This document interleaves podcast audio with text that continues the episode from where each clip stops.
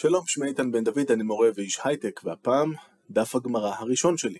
אנחנו הולכים אה, ללמוד אה, דף גמרא לדוגמה, לא דף מסובך מדי, גם לא נורא נורא פשוט.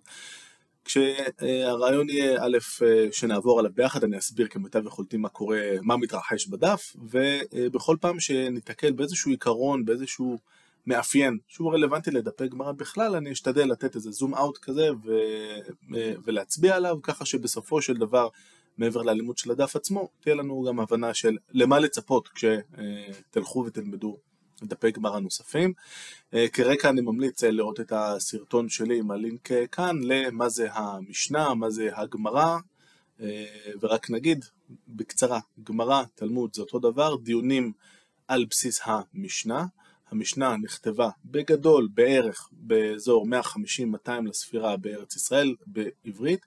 והתלמוד הבבלי, אה, שאותו נלמד עכשיו, נכתב במשך כמה דורות אה, לאחר מכן, אה, בעיקר שומעים בו דיונים של חכמים בבבל, אבל לא רק, ובדרך כלל השפה, השפה השולטת היא ארמית. אבל על כל זה בהרחבה בסרטון ההוא, עכשיו אנחנו רצים. קודם כל, איך נראה דף גמרא טיפוסי? אז הוא נראה בערך ככה, בהדפסה הקלאסית. אל תנסו לקרוא את הכל, אבל מה שאני רוצה שתשימו לב אליו זה את הדחיסות של הדף. הטקסט העיקרי של הגמרא הוא מה שנמצא כאן באמצע, מימין ומשמאל יש לנו את הפרשנות של רש"י מצד אחד, ומה שנקרא התוספות, מה זה כל דבר? הסברתי אה, בסרטון אה, השני, אבל בעיקר, כמו שאולי יכולתם לשים לב, הרבה מאוד אה, מילים, אין סימני ניקוד, אין סימני אה, פיסוק, אין מה, מה, מתי נגמר המשפט הקודם וכולי, ככה שמעבר גם לשפה, לארמית, שזה קושי שיש לנו בימינו, כי אנחנו לא דוברים ארמית שוטף, יש קושי ב, בלגשת לטקסט בכלל, וזה טקסט שהוא מאוד לא מתמסר, הייתי אומר, ומיד נתחיל ונראה מה הולך. אז אה, רגע, רק נגיד שאני גם טיפה מרמה, כי אנחנו מתחילים בעצם באמצע של דף. אוקיי, אנחנו אה, מתחילים ללמוד את הפרק השלישי פרק אה, ג' במסכת בבא קמא, תכף אני אגיד על זה מילה, ובעצם, כמו שאפשר לראות בדבר הזה, ש, שפה זה ממש הפרק מתחיל כאן לקראת סוף הדף, אז האמת היא שאני מרמה, אנחנו נלמד את העמוד הזה שהראיתי, שהוא בערך שליש, ואת העמוד השני, ככה שתכל'ס יצא איזה שני שליש דף, לא נורא, היה מספיק טוב. מה זה בבא קמא? אז אה, אחת המסכ... המסכתות העיקריות במשנה היא מסכת נזיקין, שהיא מסכת יחסית משפטית נקרא לזה ככה, והיא דנה בכל הדרכים של כשאדם גורם נזק לחברו, אה, מתי הוא אחראי, מתי הוא צריך לשלם, כמה הוא צריך לשלם, לפצות וכולי וכולי. אה, למשל, אם חפרתי בור ומישהו נפל לתוכו ונפצע. אז קודם כל אפשר לחשוב מיד שזה נורא משנה אם חפרתי את הבור אצלי בבית, אצלי בחצר, ומה יש לבן אדם הזה להיכנס אליי לחצר, זאת הרשות היחיד שלי, לעומת אם חפרתי את הבור אה, באמצע רשות הרבים, באמצע הרחוב, ומישהו לא הסתכל ונפל, אז ברור שאני כאן אשם יותר. אוקיי? אחלה. אז בגלל שמסכת נזיקין היא נורא גדולה, הגמרא מחלקת אותה לשלושה חלקים, בבא קמא, בבא מציע ובבא בתרא, שזה שער אה, ראשון, שער אמצעי ושער אחרון. אנחנו נתחיל. כמו כל אה, דף גמרא אנחנו מתחילים בקטע קצר מהמשנה וממנו אנחנו ממשיכים. אה, רק נגיד שאני אה, עובד עם ההוצאה, המהדורה של שטיינזלץ, שאני מאוד ממליץ עליה. ושוב, ראו את הסרטון ההוא שעשיתי כדי להבין למה. אז, הנה המשנה. המניח את הכד ברשות הרבים, ובא אחר ונתקל בה ושברה, פטור. ואם הוזק בה, בעל החבית חייב בנזקו. אני רוצה בינתיים לא לפרט על זה יותר מדי, כי כל מה שהגמרא עושה בגדול זה לבחון את הדבר הזה בכל הכיו... מכל הכיוונים. הדבר הראשון שהגמרא אה, עכשיו אה, מתחילה לומר על זה, זה פתח בכד וסיים בחבית. כלומר, אמרנו, המניח את הכד ברשות הרבים, ובא אחר ונתקל בה ושברה פטור, ואם הוזק בה, זאת אומרת, אם מי שנתקל גם ניזוק, נגיד אה, שבר את הרגל, נפצע, יורד לו דם, משהו כזה, בעל החבית חייב בנזקו. אבל הרגע אמרנו שזה כד, איך זה פתאום נהיה חבית? והגמרא ממשיכה בלי להגיד שזה מה שהיא עושה. היא ממשיכה בלתת עוד שתי דוגמאות למשניות, לחלקים מהמשנה, שבהם גם אה, מתחילים לדבר על כד ופתאום עוברים לדבר על חבית, או להפך. ותנן נמי, ושנינו גם, זה בא בחביתו מצד אחד של הרחוב, וזה בא בקורתו, נשברה כדו של זה בקורתו של זה, פטור. כלומר, אם שני אנשים באים אחד לקראת השני, אחד מחזיק כד או חבית, והשני מחזיק קורה, והקורה שוברת את הכד או החבית, מי ששבר פטור. פתח בחבית וסיים בחד. אוקיי, התחלנו עם חבית, פתאום זה נהיה כד.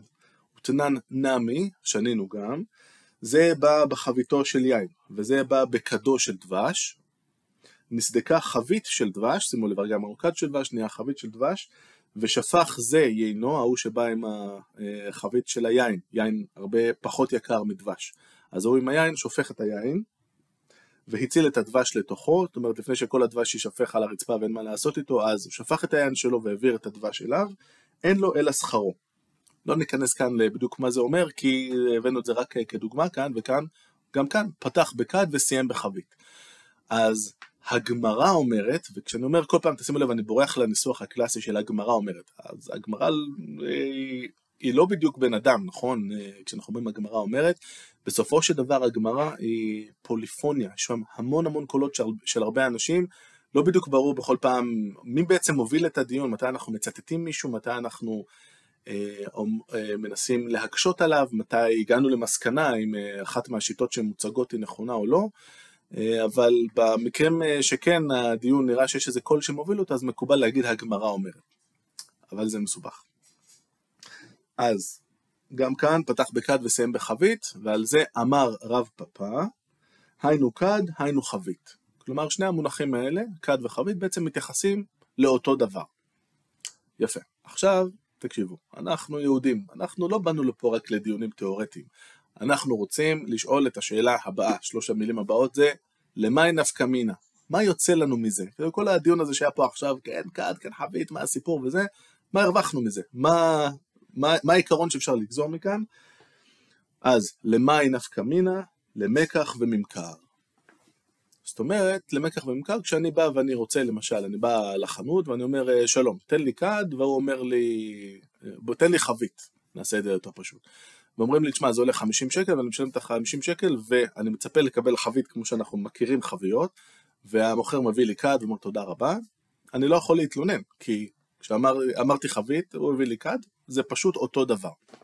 אז זה לכאורה אה, העיקרון שאפשר אה, לגזור מכאן, אבל כמו שנראה, כמעט אף פעם אין איזו אמירה ובזה מסתפקים, אלא יש איזה קול שאומר, רגע, רגע, רגע, למה פתאום זה ככה? החידמי, החידמי זה מינוח, שוב, ארמית, של אה, איך בדיוק הדברים, איך בדיוק הדבר הזה אמור לעבוד. אילמה באתרא דקדה לא קראו חבית, וחבית לא קראו קדה, הלא קראו לה. אם אנחנו במקום שבו לחבית לא קוראים כד, ולכד לא קוראים חבית, אלא מקום שבו כן עושים את ההבחנה הזאת כמו בימינו. בימינו אף אחד לא מתבלבל, נכון? מי שאומר כד, מי שאומר חבית, ברור שזה דברים שונים. אז במקום כזה, אז אין מה לדבר על זה שזה אותו דבר.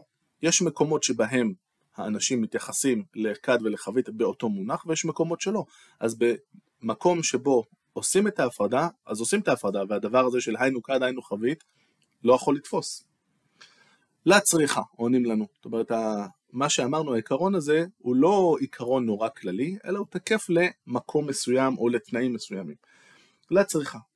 דרובה קראו לה, זאת אומרת, היא מתייחסת רק למקרה שבו רוב האנשים קוראים לה לכדה כדה או לחביתה חביתה, ואי קנמי, ויש גם אנשים שקוראים לחבית כד ולכד חבית.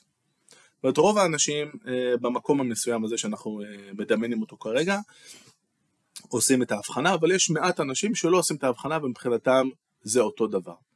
מהו דתמה, זאת אומרת, היית, היית אולי אומר, זיל בתא ערובה, בוא נלך אחרי הרוב. אוקיי? במקום שרוב האנשים קוראים לכד, כד ולחבית חבית, מי שלא עושה את ההבחנה הזאת, אכל אותה, הוא צריך לעשות את ההבחנה וזהו.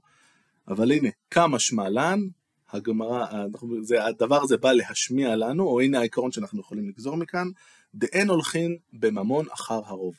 בכל הדינים שקשורים בממון, בעניינים של כסף בין אנשים, הרוב לא קובע. אי אפשר להסתמך על זה שהרוב במקום מסוים אה, מקובל עליו איזשהו עיקרון ולגזור על זה משהו שהוא כללי. אז אם, אם לסכם, אם אנחנו, את יודעת, הטענה שהייתה קודם, שהייתה נורא ברורה של היינו כד, היינו חבית, ואם אני בא למוכר והוא נותן לי חבית במקום כד, אין לי מה להגיד, אז כאן מתברר אחרי עיון נוסף, שזה תקף רק למקרים מסוימים, למקומות שבהם חלק, רוב האנשים עושים את ההבחנה בין כד לחבית, אבל יש אנשים שלא, והעיקרון שאנחנו גוזרים כאן זה שבממון הרוב לא קובע. מה שהגמרא לא אומרת לנו כאן, זה מה העיקרון שכן קובע. והעיקרון שכן קובע, וזה נאמר במקומות אה, אחרים, העיקרון המוביל הוא המוציא מחברו עליו הראייה. אם אני רוצה, אה, אם, אם יש משהו שנמצא עכשיו אצל חבר שלי, או אצל, אה, החבר פה זה במובן רחב, ואני רוצה להעביר אותו לרשותי, אני צריך לבוא ולהוכיח למה, למה זה ככה. זה שהוא תפס חזקה על הדבר, זה כבר, זה עיקרון מספיק חזק, אני צריך לעבוד קשה כדי לקבל את מה שלטענתי שייך לי. אז תשימו לב איך אה, הגמרא לא עוצרת רגע ואומרת, אוקיי, בואו נחזור לעקרונות הראשונים כדי שכולם יהיו מיושרים על מה שקורה פה, זה ממש לא מה שקורה, בגמרא יש המון המון בלאגן, אה, וזה מאוד קשה לעקוב אחרי הדיון, שוב, אם תיזכרו קודם איך הדף נראה, עם המון המון מילים ולא ממש ברור מה, מה עובד מתי, ובדרך כלל אין הרבה מקומות שיש אה, מילות קישור שיכולות להסביר לנו לאן הדיון בדיוק הולך ולאן לוקחים אותנו, לוקח הרבה זמן ומאמץ לנסות לשחזר את המהלך המדויק של הטיעון. אנחנו ממשיכים. חוזרים אה, אה, לחלק מהמשנה, אה, לטקסט המקורי שהיה לנו, ובא אחר ונתקל בה ושברה פטור. אמרנו שאם מישהו מניח כד או חבית ברשות הרבים, כלומר ברחוב, ומישהו אחר בא ונתקל בה ושבר אותה, ההוא, זה ששבר אותה, פטור, הוא לא צריך לשלם אה, פיצוי למי שהניח שם את הכד או את החבית. ועכשיו שואלים, עמי פטור? למה פטור? איבא אלה לעיונהו מזל. הבן אדם צריך, יש לו עיניים, תודה לאל, שיסתכל לאן הוא הולך. אה, הוא לא יכול ללכת ולהיתקל ולשבור אה, קדים כמו שבא לו, או חביות, אפילו שזה ברחוב, שישים לב לאן הוא הולך וזהו. ואם הוא לא מסתכל לאן הוא הולך, אז שהוא ישלם. אמרי דבי רב משמי דרב. באסכולה אה, של אחד החכמים שקראו לו רב, אז באסכולה הזאת האנשים שהלכו לפי השיטה שלו אמרו משמות, או ציטטו שהוא זה שאמר, בממלא רשות הרבים כולה חביות. כלומר, זוכרים את הסיטואציה שדיברנו עליה? זה לא כל סיטואציה, אלא מדובר פה על מקרה מסוים. המקרה כאן הוא שהבן אדם, יש רחוב, בואו נדמיין רגע רחוב צר, ואני ממלא אה, את כל, רשות, כל הרחוב הזה אני ממלא בחביות, הוא חלק ממנו, ומי שרוצה לעבור, אה, אין לו ברירה אלא להיתקל, אה, לכאורה. הטריק הזה של, רגע, נכון מה שדיברנו קודם, אז זה לא תמיד תקף אלא רק למקרה מסוים, זה משהו שמלווה את הגמרא המון המון. זאת אומרת, אם יש איזו טענה שנאמרה ויש התקפה, אז אחת הטקטיקות אה, להציל גם את ההתקפה וגם את המותקף זה להגיד, אה רגע, בסדר, זה לא תמיד, זה מדובר פה על מקרה מסוים, הנה אני אסביר לכם. זה מה שנקרא לנסות ליישב את הקושייה. זאת אומרת, לא להגיד, טוב, הדבר הזה היה לא רלוונטי, בואו נעיף אותו, אם אפשר, לנסות להציל את זה, לנסות להעמיד אותו על מקרים מסוימים שבהם גם הטענה המקורית וגם הקושייה, שניהם, אה, שניהם עדיין יכולים להיות תקפים. אז, איך, אז דרך אחת לברוח אה, או לשנות קצת או לדייק יותר את המשנה המקורית ולא להעמיד אותה על, על, על המקרה הכללי הייתה שכל רשות הרבים מלאה עכשיו בחביות. מישהו אחר מציע משהו אחר, שמואל אמר, באפלה שנו, כלומר, עכשיו לילה. אין אה, פנסי רחוב, עוד לא המצאנו את הדבר הזה, והבן אדם נתקל בחבית, מה לעשות. רבי יוחנן אמר בקרן זווית. זאת הרחוב יש לו איזה סיבוב, ומעבר לסיבוב, טראח, אתה נתקל בחבית, לא, לא היה לך צ'אנס לראות אותו מראש. אמר רב פפא, לדי כמה תניתין, אלא או כשמואל או כרבי יוחנן. זאת אומרת, הדיוק של המשנה שלנו זה על פי אה, אחת משתי השיטות האחרונות שאמרנו, כלומר, או באפלה, או בקרן זווית. זוכרים את הראשון, את, אה, את רב, שאמר שבממלא רשות הרבים כולה חביות, אז זה לא, אומר רב פא, זה לא, זה לא העניין, זה לא, יכול, זה לא יכול לעבוד. באי כרב, כי אם היינו הולכים לפי השיטה של רב, מה עירי הנתקל? אפילו שבר נמי. כלומר, המילה, אה, המילה שהייתה לנו שם זה שהבן אדם נתקל בחבית. אז אם רשות הרבים כולה מלאה בחביות, אז כשאני הולך, אני לא נתקל בחביות, נכון? אני, אם, אם אני הולך, אם הולך להיות מצב שאני אה, שובר אותה, אה, אז זה כי שברתי את זה בכוונה, נכון? אני רואה שהכל הרחוב מלא חביות, הדרך היחידה שלי לשבור זה לא להיתקל במקרה, אלא להיכנס בכוח. מכיוון, זאת אומרת, כאן הביקורת על רב, היא שמכיוון שהמשנה נקטה דווקא במונח נתקל, היא ניסתה לומר ש, שלא מדובר במישהו שעושה את זה בכוונה. אז עכשיו אנחנו אה, נראה מישהו אחר שמנסה לענות על הקושי הזה, שימו לב, מישהו מעלה קושי ומישהו מנסה לתת תשובה, תשובה גם לקושי ולקושי, ולקושי וכן הלאה, שוב, קצת קשה לעקוב אחרי זה, אני יודע, והטענה הולכת להיות, אף אחד לא מסביר לנו את זה מראש, אוקיי, אני מסביר לכם.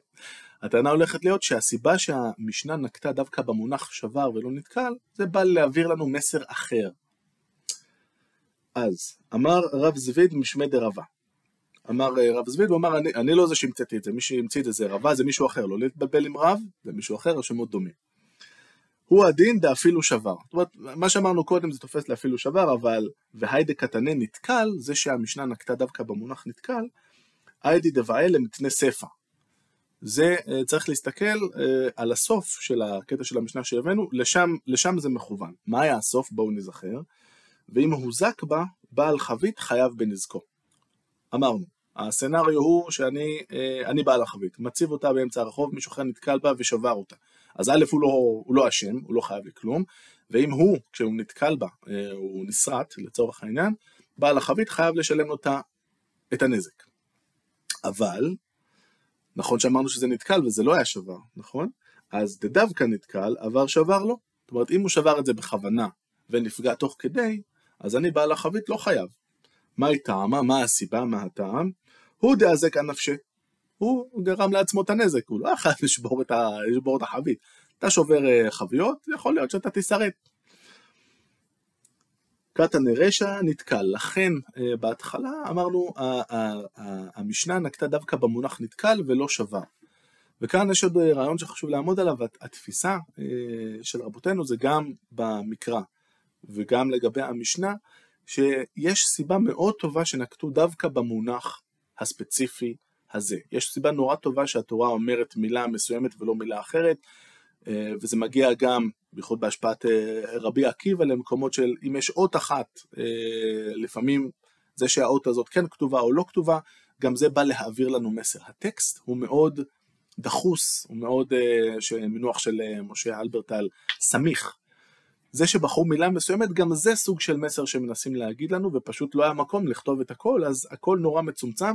אנחנו כחלק מהעיסוק שלנו בגמרא, אנחנו צריכים לנסות לפתוח ולפתוח את הקיפול הזה ולנסות להבין כל המשמעויות שברור לנו שיש בפנים, זאת התפיסה המסורתית. יפה. אמר לרבי אבא לרב אשי, הכי אמרי במערבה משמי רבי עולה, משמי דרבי עולה, זאת אומרת שני רבנים אחרים, שני חכמים אחרים ב, שחיים ופועלים בבבל, אחד אומר לשני, זאת ה... יש פתגם במערב, המערב זה ארץ ישראל, נכון? משמי דרב עולה, רב עולה אמר את זה, לפי שאין דרכן של בני אדם להתבונן בדרכים. בני אדם, נכון אמרנו, מה הבן אדם נתקל לבעלה לעיוני ומזל שיסתכל לאן הוא הולך, יש לו עיניים בראש, אז לא. בני אדם כשהם הולכים בדרכים, אתה לא יכול לצפות מהם שהם כל הזמן יהיו דרוכים ויראו בדיוק מה קורה ואם אין איזה חבית או כת שהם נתקלים בהם. בני אדם הולכים, הם אוהבים, הם חושבים על איזה דף גמרא שהם למדו לאחרונה וכן הלאה, אתה לא יכול, אה, אין דרכם אה, של בני אדם להתמונן בדרכים, אתה לא יכול לחייב את הבן אדם, אם, אם קרה משהו, נתקלת, זה, זה היה באחריותך, היית צריך לפתוח את העיניים. ועכשיו הגמרא עוברת לספר לנו על מעשים שהיו. הווה עובדה בנהרדעה וחייב שמואל, בפומבדיתא וחייב רבה. כלומר, אה, היו שני מקרים בשני, בשתי ערים שונות בבבל, אחד, בעיר אחת, שמואל חייב את זה שנתקל, זאת אומרת, זה שמישהו, היה את הסצנריו שדיברנו עליו, מישהו שם חבית, בן אדם אחר בא, נתקל בה ושבר אותה, ושמואל חייב את הבן אדם הזה. ובמקום אחר, אה, בעיר אחרת, רבה גם חייב את, אה, את זה שנתקל, שזה לכאורה לא עולה בקנה אחד עם המשנה אה, שלמדנו. אבל, בישלמה שמואל כשמעתה. למה שמואל עשה את זה? למה הוא חייב אותו? כי הוא הלך לפי השיטה שלו. מה השיטה שלו, אני מחזיר אתכם 7-8 דקות לאחור, שמואל היה זה שאמר שהמשנה שלנו מתעסקת לא במקרה הגנרי והכללי, אלא באפלה. באפלה, אם, אתה, אם אני הולך בחושך ונתקל בכד ושובר אותו, אני לא יכול להיות אשם, לא יכולתי לראות אותו, אין לי פנס. אבל המקרה הזה, מסתבר, הגמרא לא מפרטת, אנחנו צריכים להשלים את החסר, זה היה ביום, זה לא היה באפלה. אז ביום הבן אדם נתקל, לשיטת אה, שמואל הפטור היחיד שלו מהאשמה במקרה הזה היה אם זה היה באפלה, זה לא היה באפלה, אז הוא חייב אותו. יפה, אז הבנו למה שמואל חייב מצוין. ואז שואלת הגמרא, אל ערבה, למה כי שמואל סביר עליה, האם אנחנו יכולים לומר שהוא בעצם שותף לשמואל באותה עמדה, שזה קשור רק באפלה? אמר רב פאפא, לא, זה לא היה מקרה, אני אסביר לכם מה היה המקרה. קרנה דעצרה הווה. זה היה מקום אה, בית בד או משהו דומה, המפרשים קצת אה, חלוקים, אבל זה מקום שאנשים באים אליו עם קדים, וזה נורא ברור שהקדים יהיו מפוזרים אה, באזור. דכיוון דברשות כעבדה, בעלה לעיוני ומזל. מכיוון שההנחה שם, זה לא היה רשות הרבים קלאסית, של סתם רחוב, אלא זה היה מקום ברחוב שהוא בית בד, כולם באים לשם עם הקדים שלהם כדי לקחת את השמן ולמלא את הקדים, אז מכיוון שברשות הם שמו שם את הקדים, הבן אדם, העיקרון של היבעל אל עיוני ומזל כן תופס פה. זה לא כמו שאתה הולך בדרך ואתה לא שם לב בצורה כללית, אלא זה מקום מאוד ספציפי והיית צריך לשים לב. עוברים לדיון אחר. שלח לרב חיסדא לרב נחמן. שני חכמים אה, בבבל, ורב אה, נחמן היה לו מעמד של בכיר, רב מאוד חכם בענייני ממונות, בעניינים של פיצויים כספי, כספיים, ולכן רב חיסדא מתייעץ איתו. הוא אומר, הרי אמרו לרחובה שלוש, ולבעיטה חמש, ולסנוקרת שלוש עשרה. לפנדה דמרה ולקופנה דמרה מאי. אני אשלים לכם את החסר. כשאני מרביץ אה, לחבר שלי, יש כמה מרכיבים לפיצוי שאני צריך לתת לו, ואחד המרכיבים זה הבושה. זה לא דומה אם אני, אם אני נותן לו איזה כאפה מצלצלת ששומעים אותה עד בלומפילד, לאם אני נותן לו מכה כאן, אפילו אם המכה היא באותה עוצמה. יש משהו משפיל במכות מסוג מסוים, ולכן חלק מהפיצוי זה איזה בדיוק מכה זאת הייתה. ולרחובה אה, שלוש, זאת אומרת אם אני נותן לו ברכייה, אז אה, זה שלושה, שלוש יחידות אה, כסף, סלעים במקרה הזה, ולבעיטה חמש, אם זה בעיטה ממש עם כף הרגל, ולסנוקרת שלוש עשרה. עכשיו, סנוקרת אנחנו בעברית המודרנית זה אגרוף, הפרשנים חלוקים. רש"י למשל יגיד לכם שזה עוקף של חמור. פרשנים אחרים גם מסורתיים יגידו לכם שזה אגרוף. אז אה, לא תמיד נורא, נורא ברור אה, גם בפרשנות המסורתית למה בדיוק מתכוונים, אבל בכל מקרה, אז אה, אנחנו יודעים את שלושת העקרונות האלה, אבל כאן יש לי מקרה שמישהו, אני, אני שואל לגבי הכת של המעדר או הראש של המעדר, כמה, מה הבושה פה. שלח ל, שלח ל, התשובה של רב נחמן קודם כל הייתה החיסדה, החיסדה, כנסה כמגבט בבבל, אתה גובה קנסות בבבל, הרי אתה יודע, שוב, הגמרא לא מספרת לנו, כאן אנחנו צריכים להשלים את זה מהידע הכללי שלנו או ממקומות אחרים. בבבל אה, בש... אה, לא היה, זאת אומרת, היה אסור לגבות אה, קנסות מהסוג הזה, ולכן כל השאלה הזאת היא לא רלוונטית. אבל סקרנת אותי. אמה לי, גופא דעובדא הכי הווה. תגיד לי, איך זה היה בדיוק הסיפור?